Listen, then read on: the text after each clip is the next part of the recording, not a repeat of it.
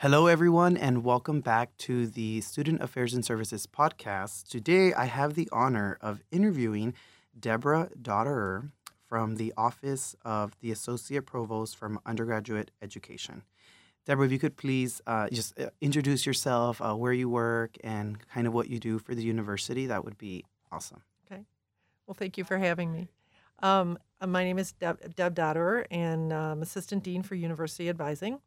Um, I this is a new role. The university created it about two years ago uh, to really coordinate the academic advising, training, and development and onboarding of the academic advisors throughout the campus.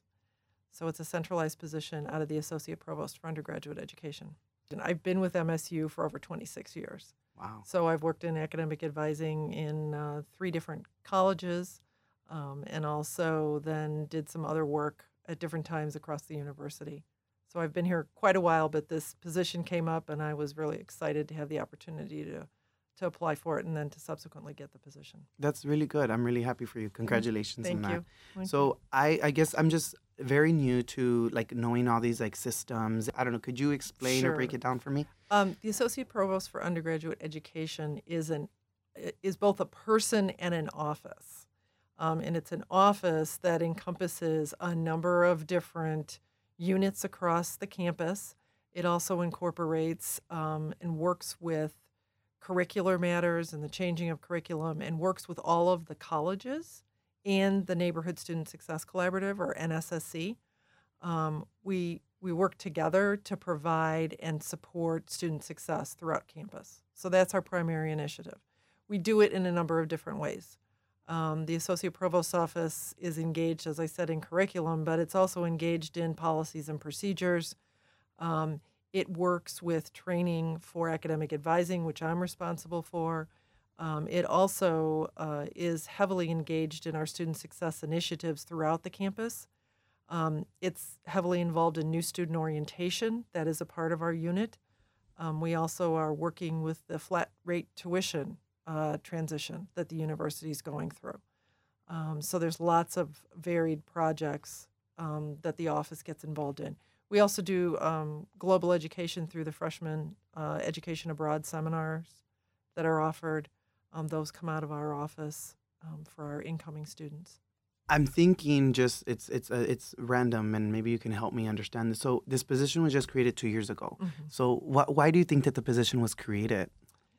Um, the university really took a look at what it was doing to support undergraduate students and what it would take to move the needle, if you will, to increase our graduation rates and particularly also to uh, lower our um, opportunity gaps, if you will. Um, the gaps between uh, different student populations graduating at faster rates than others. Um, so, in order to do that, we knew that academic advising could have and does have a significant impact on the student's experience. Um, but we need to make sure that that experience is consistent because we actually have a very decentralized academic advising model on our campus. Um, we have the Neighborhood Student Success Collaborative with their academic advisors in the residence halls, so in the engagement centers that we have across campus. So there's five engagement centers, there's five advising offices. They work primarily with exploratory students. So those students that may want to explore different majors, haven't chosen a major yet, but they also work with any student who walks into their office for advice. So they're very uh, engaged and, and involved within the neighborhoods uh, across campus. Then you have each college or academic unit that has its own advising structure. Um, some of the advising structure, primarily across campus, it's professional advisors. Um, but we also have a number of faculty advisors who are teaching courses um, and they're tenure system faculty that are also serving as, as advisors for different majors or minors across campus.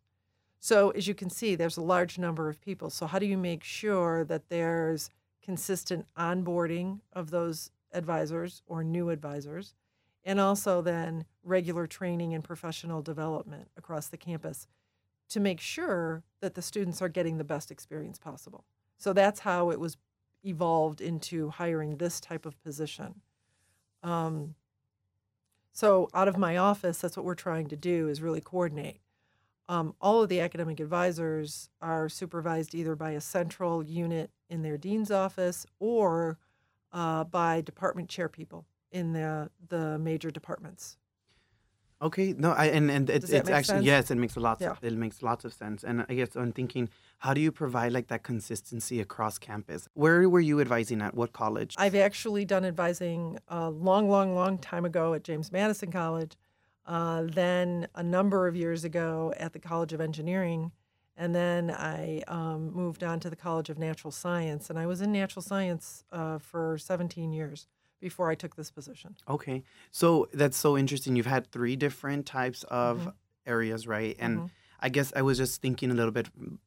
This is what my question is going to be about, but I want to just give you a quick contents of why I'm thinking this. So the whole flat rate tuition thing, right? Mhm. And how some students take a little bit longer than others, and I know that you're trying to create something where it's faster, and the whole 15 credits a semester. Yes, credit momentum. Com- yes. So Mm-hmm. James Madison, I know, is a little bit more rigorous, and and then engineering too. It's it could be very rigorous too. I mean, the classes they take. Yep. A lot of people that I know that have done engineering degrees, most of the ones that I have met, not everyone, but they take about five years to do a program like that, right? Mhm. I studied communications, and it's I don't know if it's because I really enjoy what I'm studying, or I was able to graduate a bit uh, faster because I took dual enrollment classes before I came to college. I had some Mm. under, so I That's was able to get out in and out quickly. So, but my advisor was really helpful to me too. I would meet with them like once a month or once or twice each semester to make sure that hey, these are the classes that I'm doing. I don't want to take any more. I don't want to take any less. I don't want to pay. I don't want to be here longer than I need to be. Mhm.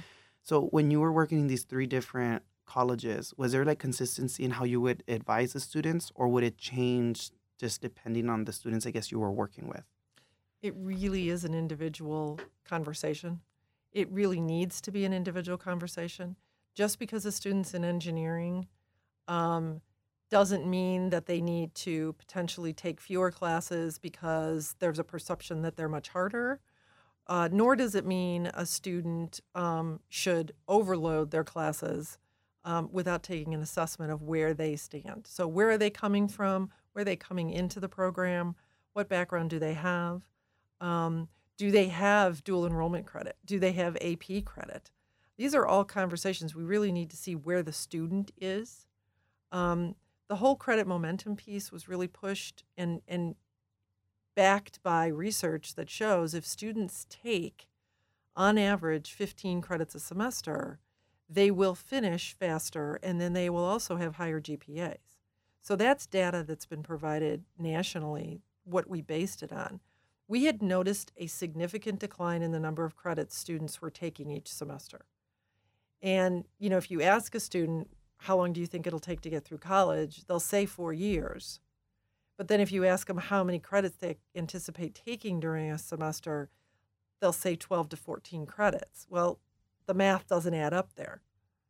You know, you have to take an average of 15 credits each semester to get to that 120 without having to take summer school, without having to do additional coursework or take extra time. So it's kind of a mindset when you're paying, in a, especially now that we're moving to a flat rate, when you're paying in a, uh, per credit model, you believe, and rightly so, that if you take fewer credits, obviously the bill's going to be smaller. But if it takes you longer to graduate, you're still paying the money for the credits, but now you're having to pay for those living expenses on campus longer or off campus longer, or you're having to um, take out more loans to do that, those types of things. So it impacts students in different ways. Um, so by going with the flat rate, students can budget. They know I can take between 12 and 18 credits and and make that work. So it really does come down to individually discussing with the student what their goals are. What do they see happening? How involved do they want to get uh, in campus activities? You know, in engineering, how many semesters do you want to take to do a co op or an internship? And the same could be said in James Madison or, or even in natural science where I was, because we push a lot that experiential learning, which is so impactful to students in deciding what directions they want to take these degrees. So, having those individual conversations for me as an advisor, um, it has to be based on the student, and the student drives those conversations, but it also allows the advisor to learn more about what those student the students' goals are and and to help guide them in an appropriate way. That's amazing. No, and it makes perfect sense. What do you think, with your expertise as advising, what what is the goal for an advisor? Like, what is the? Because a lot of students, we come to college and we don't really know. Like, is an advisor like our counselor that we just go and talk to about our classes, right? Or is what is the goal for that advisor? Because there's sometimes students take a little bit longer to graduate because they change their majors because they take some of the classes and like this is not for me. So, mm-hmm. is the advisor kind of what is what is their goal and what are they really there to do for the student? I think primarily the advisors, the academic advisor's role is to develop that relationship with the student and help guide them through the major that they are advising for. But it's also a big piece of if that's not the right fit, then it's the advisor's job to help the student understand what other options are out there. Um, that's why we often refer from the colleges, we'll refer back to the NSSC advisors to help with some exploratory advising. But it's important for the advisor that the student's working with to to ask questions, to probe, not just to say, here's the checklist, here are the courses you have to take, see you later. It's what is it you want out of this education? What are your goals for this? Um, have you thought about internships? Have you thought about service learning? Have you thought about and it's it's education abroad. You know, how do we take advantage? And that was what I always said to students. This is the only time in four years, the four years of your life right now, where you will have this many opportunities in front of you to take advantage of and to um, just open your eyes to what's all out there. Because they all, everybody comes out of a high school environment or even a community college environment, sometimes with a narrower focus, and they're not aware of the multitude of options and opportunities that exist at a large institution, but beyond that, and throughout the world. Um, and so, a, to me, an academic advisor's role is to help a student really ask those probing questions, find out what those what those answers are, and then help guide them. Yes, it's important to give accurate information as an academic advisor. It's important to show a student the degree path and hopefully work out a plan. Um, we're trying to focus more on developing four year plans for students so they can see what coursework they will have in front of them. Um, but you know, simply checking the boxes isn't the role of the academic advisor. It really is to help the student navigate and also navigate the troubling times. I mean, advisors get um, many students who feel comfortable with them, and we encourage that. But if they're having struggles, and it may not even be struggles with their academics, it may be external struggles.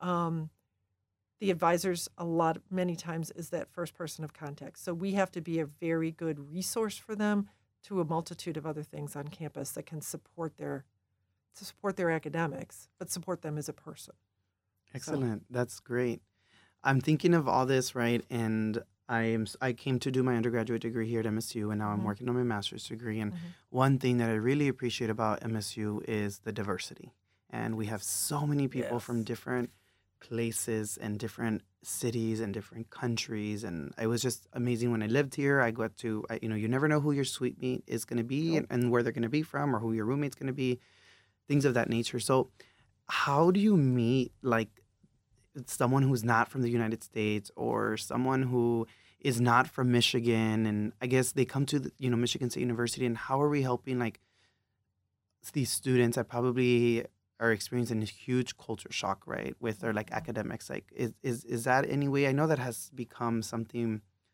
very I get aware of that we've that we've needed to start paying attention to. And I guess I'm thinking because I always read a lot of statistics on how there's a lower rate of minority students probably not graduating as quick as um, mm-hmm. other students, right? So how how do we help those students, or or what initiatives are we doing as, as at MSU to help those students? I can tell you that we're working directly with academic advisors, offering a lot of training and exposing them to more diversity and inclusion and equity uh, opportunities. Um, we've done some uh, training on uh, interrupting bias and trying to get advisors, getting advisors through a three part course to talk about how you have to unpack your own biases and then be able to uh, open up and and uh, work with others because you have to understand where you come from. We all have bias. There's there's nothing, you know, that that says, you know, there's no one person that doesn't have Mhm. any bias. Um, and so we're trying to work with advisors that way. But across campus, it really is working together to build that support network. Um, the neighborhoods do a great job in their collaboration um, with REHS and all the work they're doing within the neighborhood structure to create support networks by having healthcare providers and um, career services staff and advising staff, um, and then the, the mental health counseling in the neighborhood. So we're trying to bring more to the student so they don't have to feel they have to do this massive navigation. That's one of the things when you're coming to this environment. It's new for everybody, but I think it's more challenging for someone who A may not be from the United States, um, or B was raised in a much smaller environment potentially, and now you're facing well, how do I even begin to find the resource I need? Um, so it's it's building an awareness among the staff and the students, and that focus on student success. Again, we keep pounding that home. That's what we're here for. We're here to make student make sure students are successful. Now, some students are going to always have things happen to them that require them to take time off. That's okay. That's life. Excuse me. That's life. That's the way we experience it. And there's always going to be those situations, but we also want to be there when they're ready to come back um, and offer them the opportunities. So hopefully that Yes, it does. question. Yeah, I mean- because I that's what I've learned. I mean, I everyone has a different story, and when you get here, it's Right. like I just want to always. I guess I think about you know international students or even like you know domestic students that are. It's new to them. They come from a small town and they're in there in this big Right. university. It's like how are we doing our jobs here at MSU to make sure that we're listening to them and guiding them and right in that direction Mhm. that they need to be Mhm. going into to have a successful college career and to make sure they're getting the most out of their experience here. And I think the real key thing for every student, they've got to have that campus connection. I don't care who it is. It could be an RA, it could be a community director, it could be a faculty member. Hopefully, there are many in their lives that they feel a connection with. Um, it could be an academic advisor. Honestly, it could be one of the custodial staff. That personal connection that they make with someone here on campus can really help sustain a student through through their time here. It's Absolutely. it's having that personal connection with somebody to help build your community, um, because you have to build your own. Um, that's the thing, and so I think that's the important part is is reaching out and making sure that you're open to connecting with people who will help you build that community. Yes, absolutely. I agree 100% with that. Yeah. So you've mentioned that you started, you know, this position. Can you talk a little bit about maybe some of the challenges you've like have faced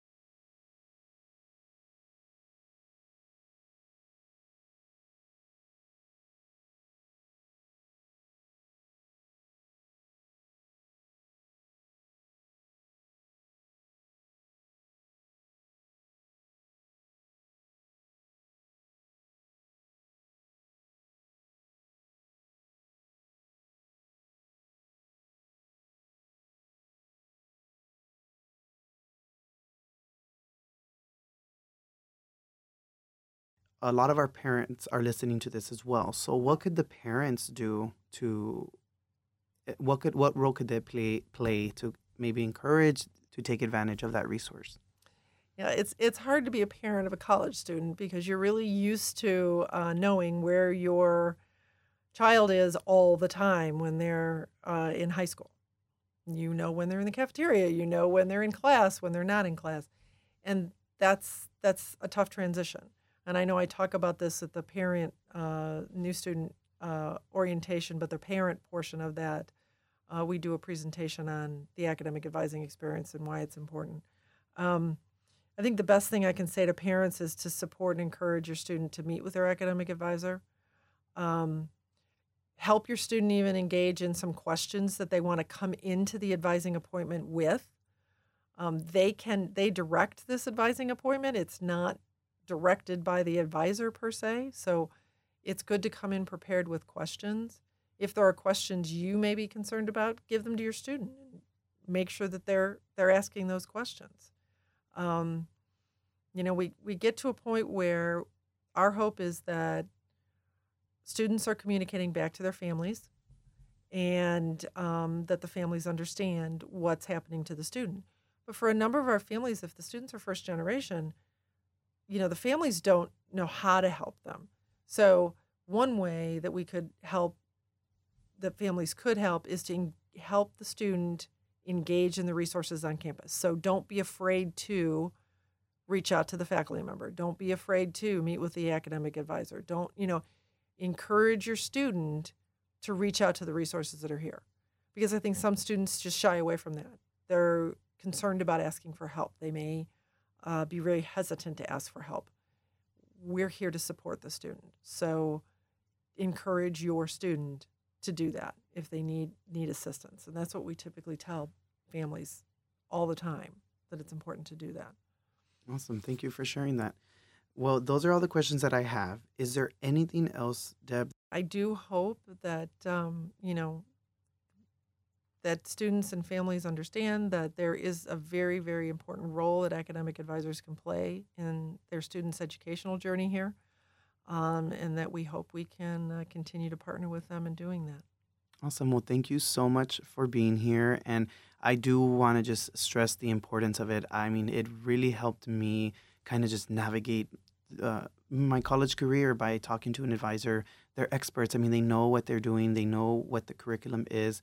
Any questions that you ask, they're willing to answer. And I know that because I've, I've, met with different advisors mm-hmm. when I was here, and they were all very helpful. And there's different types of resources now. They're at their your college. They're where you live. I mean, they're in different locations. There's tons of advisors that could help you. Um, and it also takes a little bit of time to maybe finding the right one that you kind of connect with. Right. Right. That is so. true. This is an interpersonal relationship, so mm-hmm. it is very important to make sure that you're comfortable with that with awesome. that advisor. Yes. So thank you so much again, Deb, for being here. Really appreciate your time. You're welcome. Thank you. Thank you.